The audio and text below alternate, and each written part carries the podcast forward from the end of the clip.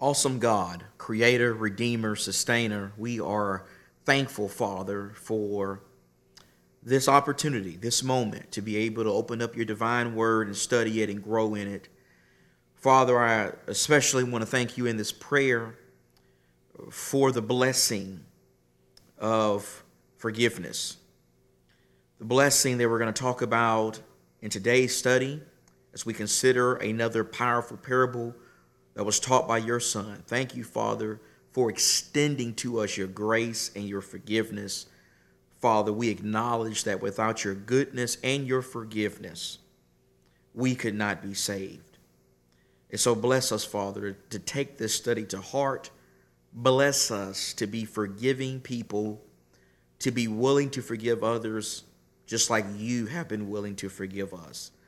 Bless us, God. Let us dig deeply into your word.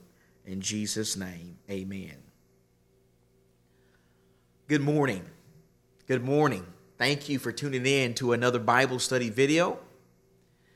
In this particular video, we are engaging in what is our fifth class in a series of lessons that we are currently engaged in called the parables of Jesus.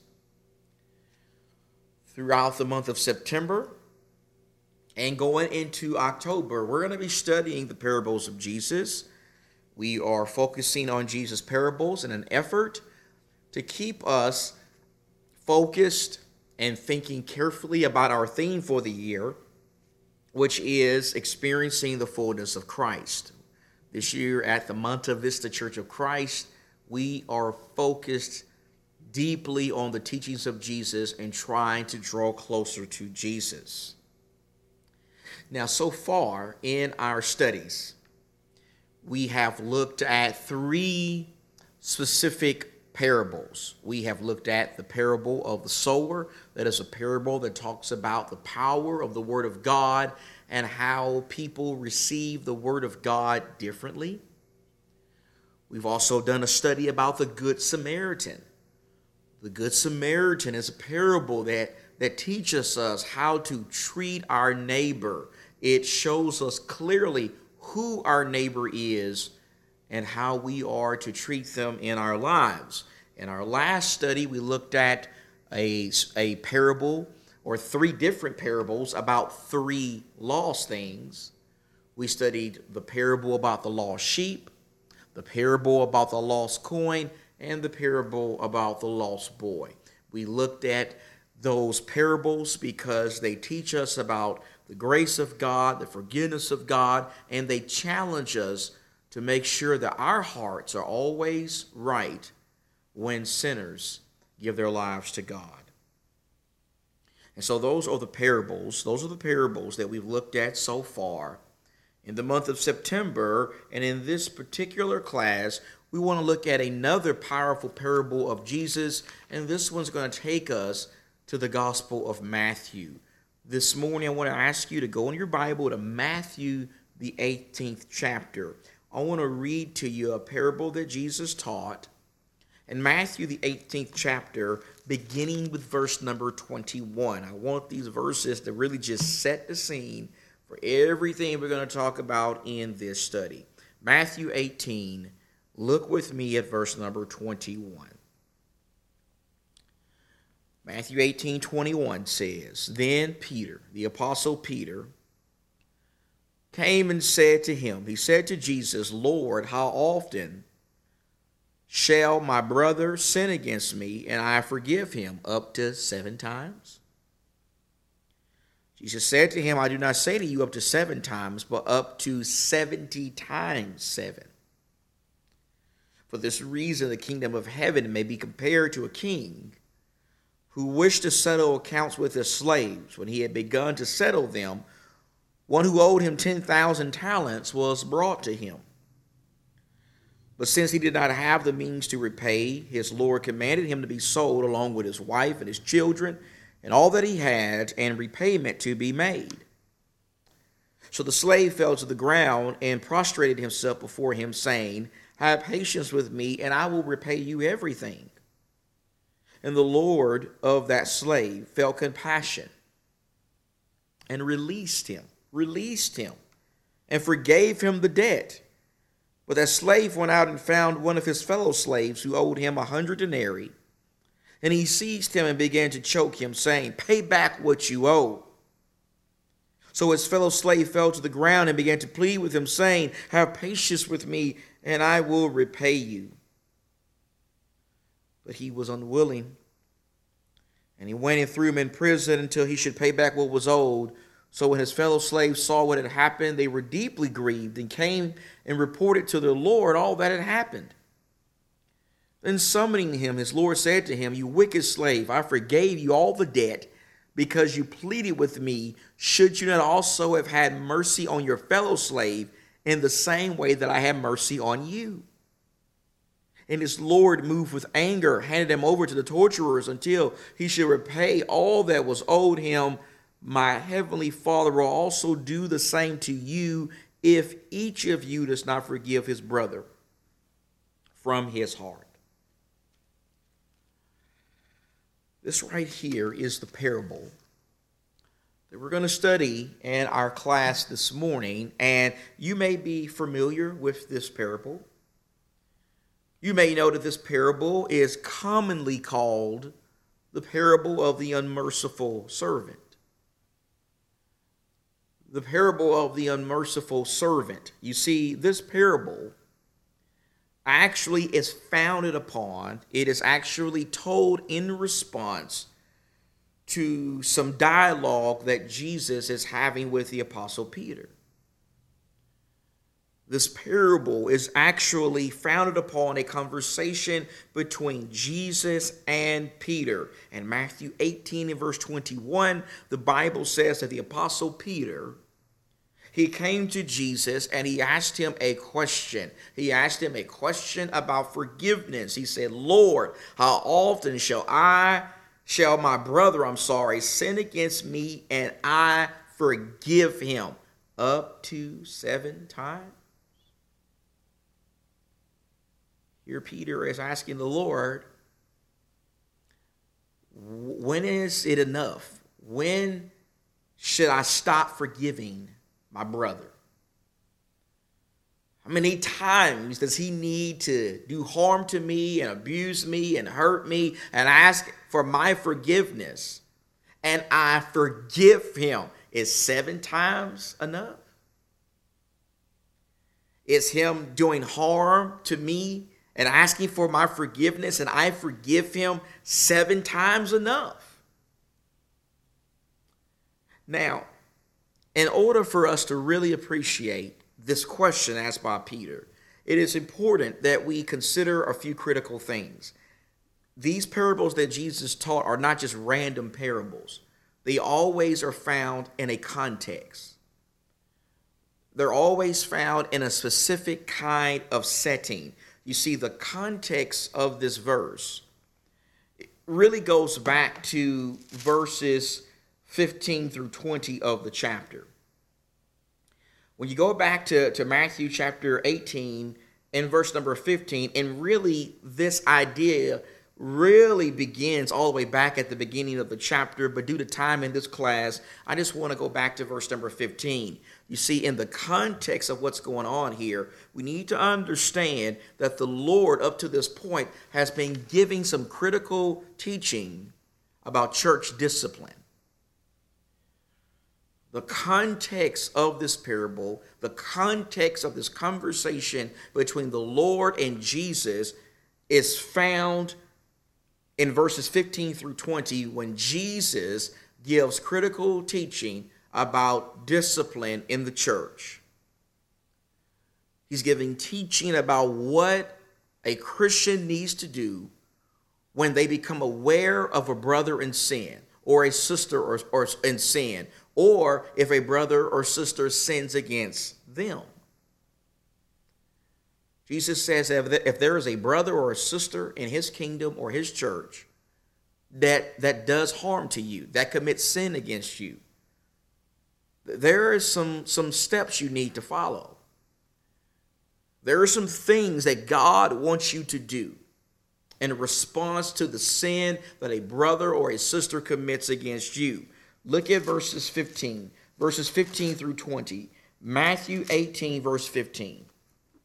Now, prior to this, Jesus talked about stumbling blocks. If you look at the chapter closely, he talks about how it is not a good thing to be a stumbling block to a child of God. To, to do something that really discourages and even drives away a child of God. That's not a good thing. Jesus talks about that at the beginning of Matthew 18. But look at verse 15. In verse 15, Jesus says this If your brother sins, some of your translations say, if your brother sins against you, go and show him his fault in private. If he listens to you, you've won your brother. But if he does not listen to you, take one or two more with you, so that by the mouth of two or three witnesses every fact may be confirmed. If he refuses to listen to them, tell it to the church. And if he refuses to listen even to the church, let him be to you as a Gentile and a tax collector. Verse 18, this is in the context. Truly I say to you, whatever you bind on earth shall have been bound in heaven, and whatever you loose on earth shall have been loosed in heaven. Again, I say to you that if two of you agree on earth, and this goes back to verse 16, it's the same idea. If two of you agree on earth about anything that they may ask, it should be done for them by my Father who is in heaven. For, this connects back to the previous verse, for where two or three have gathered together in my name, I am in the midst. And then Peter asked this question about forgiveness. Let's look at what the Bible says here. Notice how, according to what the Lord says, if a brother or sister is in sin, if a brother or sister sins against us, there is a process, a process that God wants us to go through. First, the Lord wants us to go to that individual alone. He doesn't want us to blast it on Facebook or Twitter. He doesn't want us to go ahead and tell everybody in the church. No, before we do anything else, when somebody's in sin, when somebody sins against us, the Lord says, You go. You go as an individual. You go in love. You go alone and you try to work that thing out alone. You point the sin out to that brother or sister alone, and if they repent and get things right with you and, and with God, you're done. You don't need to go any further. You first try to work it out alone. And let's just be honest, this is probably the most neglected commandment in the New Testament. For so many Christians, instead of doing what this verse says and going to a brother or sister alone when they sin against us, we want to go tell other people. We want to let it stay in our heart. We want to harbor bitterness and harbor grudges. We want to even put it on social media. No, Jesus says you're supposed to go alone. If we don't do that, now we're in sin. You go alone. This is a commandment. And if they don't repent when we go alone, and point out the sin alone, then you go and you bring some other people. Jesus says you go get one or two other people and you and you go and you, you go back to them and you point the sin out again and you try to make things right again, but this time you got witnesses. This time you got one or two with you so that every word can be confirmed. Hopefully the brother or sister will repent now that two or three have gone to them, but if they still don't repent, Jesus says, Jesus says in verse 17, then you get the church involved. Notice the church is not involved up until you get to verse 17.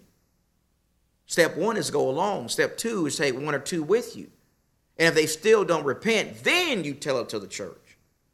You tell it to the church. And maybe the church can use some persuasive skills. Maybe the collective local church, the local body, can have success working together to try to get this brother or sister to repent.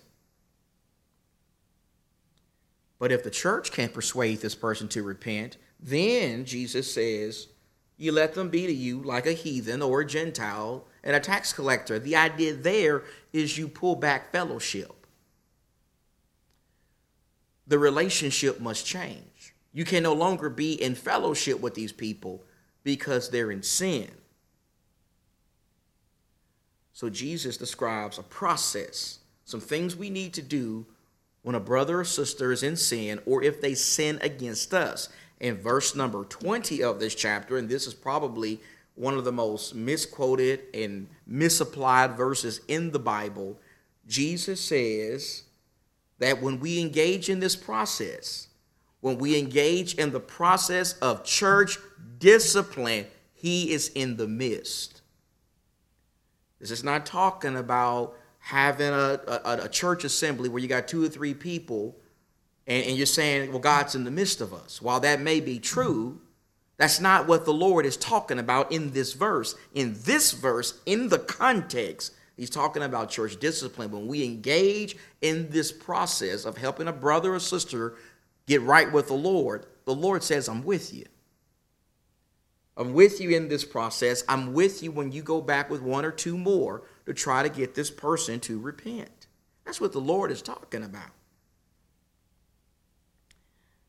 And I'm bringing this up because it's in this context. It's in this context where Peter digs a little deeper.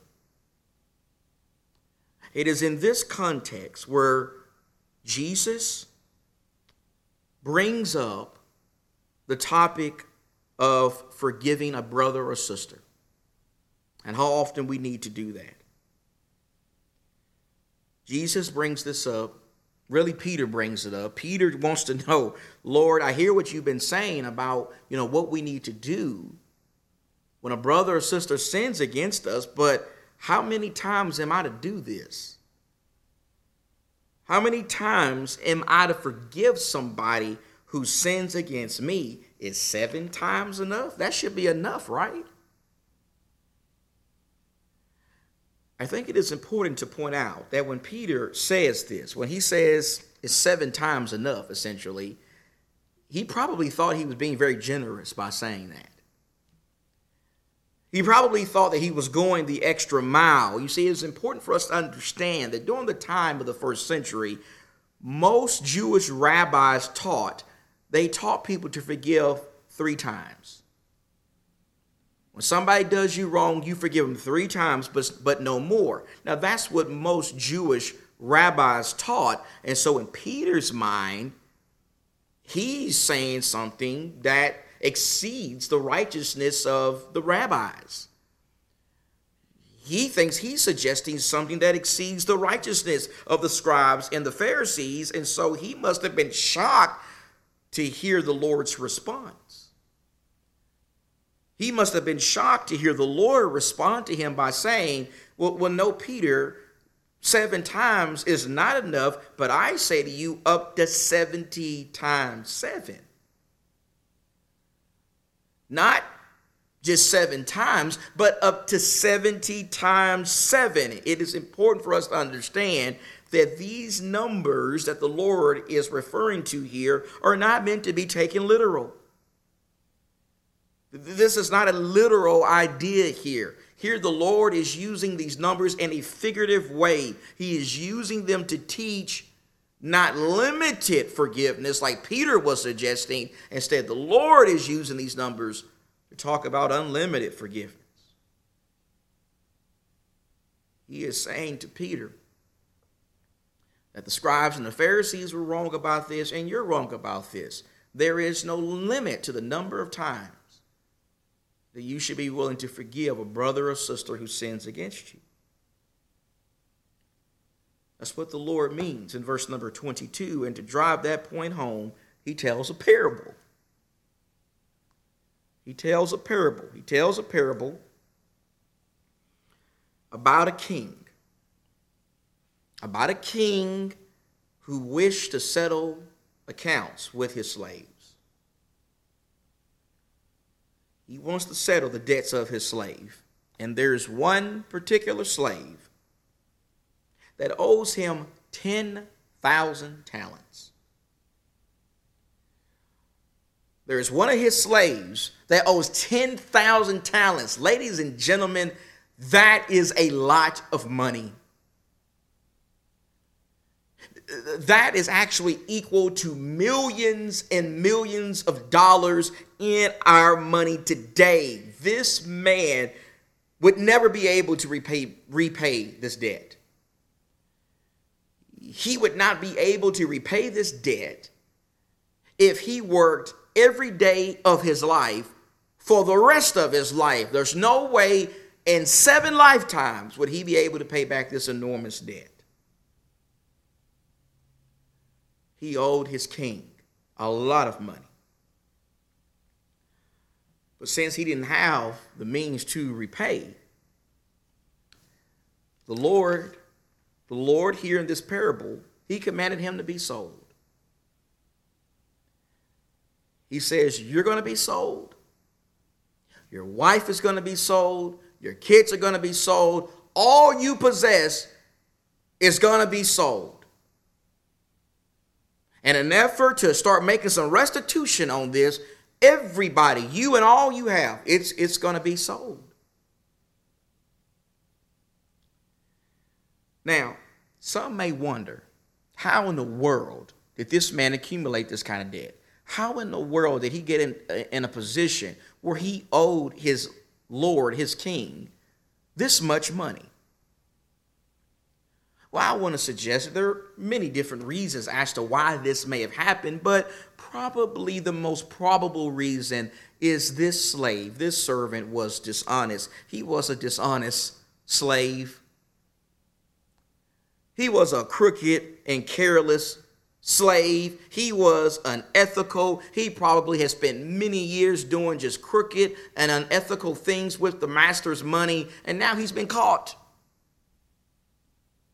Now the books have been opened. Now he has been called onto the red carpet to give an account for his dishonesty. The king has realized, has come to realize what he has done. And he says, You're going to suffer for this. You and all you possess and all your family, you're going to be sold into slavery, and repayment is going to be made. And the slave, Jesus says, the slave begged for mercy. He begged for compassion. He begged for patience. He begged for, for forgiveness. And the king, when hearing his pleas, for compassion and mercy and grace and forgiveness and patience, he gave him that. His heart was touched by the pleas of this servant, and he gave him compassion, and he gave him grace, and he gave him forgiveness. This meant that he totally released this man from the dead. He knew that this man could never pay back this enormous debt, and he totally wiped the slate clean. He eliminated the debt. He says you don't even have to worry about it anymore. Now that's a wonderful blessing. Wouldn't you agree? I mean, isn't a, isn't that a wonderful thing? I mean, put yourself in that slave's position. If you had this enormous debt that you could never pay back in seven lifetimes, and because of what you've done, you're going to be sold as a slave, and your whole family, your spouse, your kids, everything you have is going to be sold away. And the king hears your pleas, and he has compassion for you. He says, Okay, you got a clean slate. You don't owe me anything else. I'm not, I am not going to make you repay any of this back. It doesn't get any better than that. This king gave him a tremendous blessing. But sadly, after he received this blessing, after he received this blessing of forgiveness, Jesus says that this slave went out and he found a fellow slave, an equal, who owed him a hundred denarii. To make that simple, that's just a few hundred bucks. God didn't owe him much money at all. And that fellow slave he begged for, for patience. He begged the man for, for grace, for mercy. He, he, he says, going back to, to verse number to verse number 29, it says he fell on the ground and he pleaded with him. He says, Have patience on me, and I'll repay you. He's asking for, for compassion and, and some forgiveness. But Jesus says this unmerciful slave, he refused to show any mercy. Now remember, he had just been shown mercy for an enormous debt, but here he's not going to show the same thing. He's not going to show mercy. Instead of showing mercy, he's very angry, the text the text says. He actually takes this fellow slave and he beats him and he chokes him, he assaults him, he he throws him in he throws him in jail. He says, You're going to stay in jail and, until the debt is repaid. He treated this fellow slave in such an ugly way for just a small debt. And in verse number 31, Jesus says, When the other slaves saw this, when they saw this transpiring, they were disturbed. They were grieved and hurt by this, and they went and told the king about it.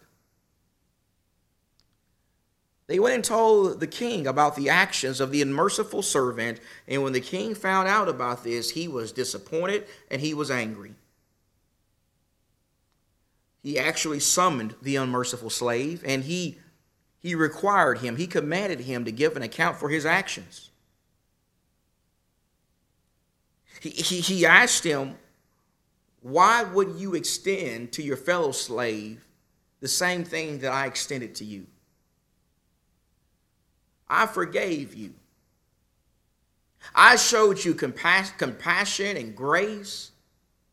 I gave you a clean slate. I blessed you, even though I could have punished you. And why wouldn't you show that same kind of grace and compassion and patience for someone who owed you a much smaller debt? The king wants him to give an account. And after rebuking this slave, he said to him, I changed my mind. I changed my mind about you. Because of what you've done, I'm no longer going to extend to you forgiveness. I'm no longer going to give you a clean slate. Instead, I'm going to give you what you deserve. Instead, I'm going to make you suffer because you were unmerciful. You're going to suffer because you want to extend to someone else what I extended to you. Because you would not forgive your fellow slave, I'm not going to forgive you. Instead, I'm going to give you what you deserve. I'm going to hand you over to the torturers. And you're going to suffer. You're going to suffer. You're going to experience pain. You're going to experience hurt. You're going to experience all these things because you have a wicked heart. Now, that in a nutshell is the parable that Jesus told about the unmerciful servant. And before we close this video, I want to offer you several points of application that I think we need to make. First, I think by studying this parable, we see, we need to understand that we owe a huge debt. We owe a huge debt. We owe a huge debt to God. We owe a huge debt to the Heavenly Father, and this debt has, not, has nothing to do with money. It has nothing to do with possessions, with earthly riches. Instead, this debt that we owe to God has to do with sin. It has to do with wicked and unholy behavior against God. In Romans 3, in verse number 23, the Apostle Paul says, For all, A L L, for all have sinned and fall short of the glory of God. Paul says that I'm guilty of sin and you're guilty of sin. And in Romans 6 and verse 23, he says that the wages of sin is death. When Paul talks about death there, he's talking about spiritual death, eternal death, eternal separation from God. That's what we deserve because we've sinned. Because we've sinned. We owe huge debt. We owe a debt that none of us could ever pay back. We've sinned against God and we deserve, the wage we deserve is spiritual death. Paul makes a similar point in Ephesians chapter 2 and verse 1 when he describes our lives before we became Christians. He says that before you came to the Lord, he told the Ephesian brethren, you were dead, dead in your trespasses and sins. You see, we got to understand that in this parable, in this parable, the king, the Lord, the master that is mentioned, that represents God. That represents the Creator. That represents the Heavenly Father, and the slave represents us. We are the slave that owes a tremendous debt to the king. We are the slave that owed the king such an enormous debt that there's no way we could ever repay it. So all we can do is beg and plead with him to forgive us and, and just to give us a clean slate. We're that slave, and God has given us that clean slate if we're Christians. In fact, that brings us to the next point, and that is not only do we owe a huge debt to God, but as the parable suggests, God, the King, He's merciful. Even though we could never repay the debt that we owe, God is merciful. God has looked upon us with compassion and grace and patience. He has extended his compassion and forgiveness towards us. He is willing to forgive us of this enormous debt, even though we don't deserve it. Even though there's no way we could ever, ever, ever, ever pay it back. In Acts 2, in verse number 38, on the day of Pentecost, on the day of Pentecost, after hearing that they were guilty of sin, they were guilty of killing Jesus. And Acts 2 and verse 37, 3,000 Jews asked Peter after they heard the gospel, What shall we do? The implication of that is, What shall we do to be saved? What shall we do to be right with God? What shall we do to receive God's forgiveness? In Acts 2 and verse 38, Peter told them to repent and to be baptized for the forgiveness of your sins, and you will receive the gift of the Holy Spirit. Notice how, even though these people in Acts 2 were guilty of sin, even guilty of killing Jesus, God extended his forgiveness towards them. God, through Peter, told them that if they repented and if they were immersed or baptized, he would forgive them. They would receive forgiveness of sins. That is what happened to those people 2,000 years ago when they obeyed God. That's also what happens to us when we repent and when we get baptized, when we humble ourselves before God. God forgives us, He gives us a fresh start. That's what being born again is all about. And even when we sin as Christians, even after we're baptized and we sin against God, in 1 John chapter 1, in 1 John chapter 1, and in verse number 8, 1 John 1 and verse 8, John says, if we, when he says we there, he's talking about himself and other Christians, people who have been immersed for forgiveness of sins. If we say that we have no sin, we're deceiving ourselves, and the truth is not in us. If we confess our sins, he, referring to God, is faithful and righteous to forgive us our sins and to cleanse us. Wipe it away. Wipe away any sin that we've committed Cleanse us from all, every sin, from all unrighteousness. Oh, Notice how, even though we owe this enormous debt, when we confess our sin, when we acknowledge it, when we ask God to forgive us, God says, I'm faithful to forgive you. I love you that much. I have that much compassion towards you. we owe a huge debt to God, the debt of sin.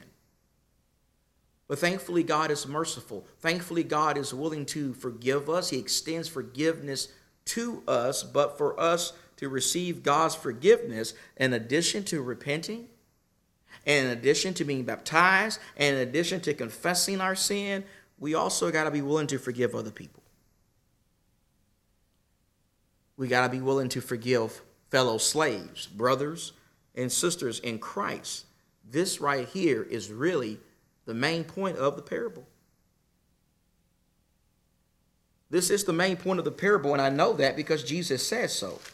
Going back to Matthew chapter 18, verse number 35, after Jesus tells the parable in Acts 18 to verse 35, he says that after that king handeth that unmerciful slave over to be tortured, he says, My heavenly Father will also do the same to you if each of you does not forgive his brother from the heart. Jesus says that if we don't forgive fellow slaves, brothers and sisters in Christ, God won't forgive us. He won't forgive us. And I know somebody's thinking right now, well, but, but Sean, you, you just don't get it. You don't understand. You don't understand what that person did to me. You don't understand how they hurt me. You don't understand how they lied about me. They gossiped about me. They destroyed my name. They destroyed my reputation. They did things to me that have that has left permanent emotional damage. You don't understand, Sean. These people have hurt me deeply. Well, maybe I don't understand. Maybe I don't. But I want to tell you something that I do understand. I do understand this that no matter what somebody may have done to you in your life,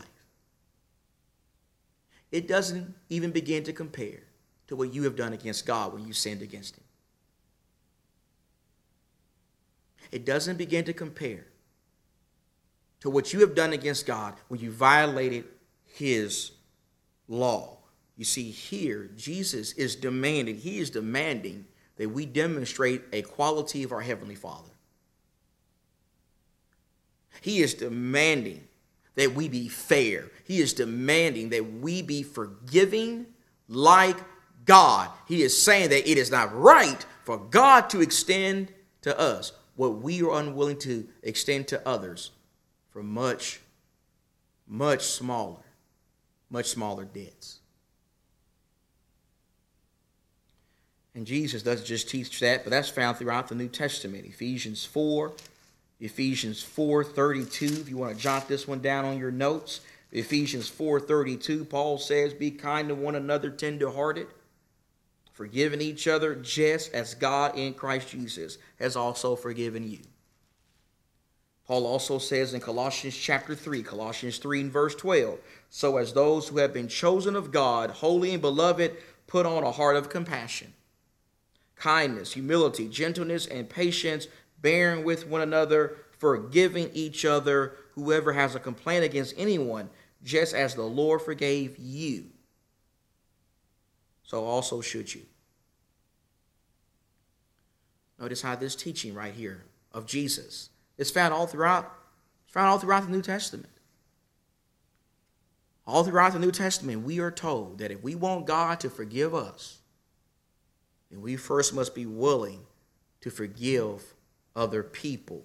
That is a core teaching of the New Testament, and that's teaching we all need to be reminded of from time to time. That's teaching that we all need to hear again from time to time due to the various conflicts that we get ourselves in as human beings. We need to be reminded of the need to have compassion and grace and a forgiving heart. Otherwise, Jesus says, God won't forgive us. And so the Lord is urging us not to let an unforgiving heart keep us out of heaven. Learn from the unmerciful servant and extend to others what you want God to extend to you. That's our lesson. That's our lesson. And I hope that you'll be encouraged by it. I hope it will help you be more like Jesus. You know, I'm reminded of Jesus on the cross Luke 23 34, when Jesus' enemies were hurling insults at him, he said, Father, forgive them, for they know not what they do. Jesus is a forgiving Savior. And let us strive to be forgiving people like him. In our next study, we're going to consider another parable of Jesus. We're going to look at some parables of judgment. Parables of judgment. Jesus told a lot of parables about judgment. And I want us to study those on Wednesday, and I hope you will join me for that I think it will be something that will be worth our time. God bless you. Thank you.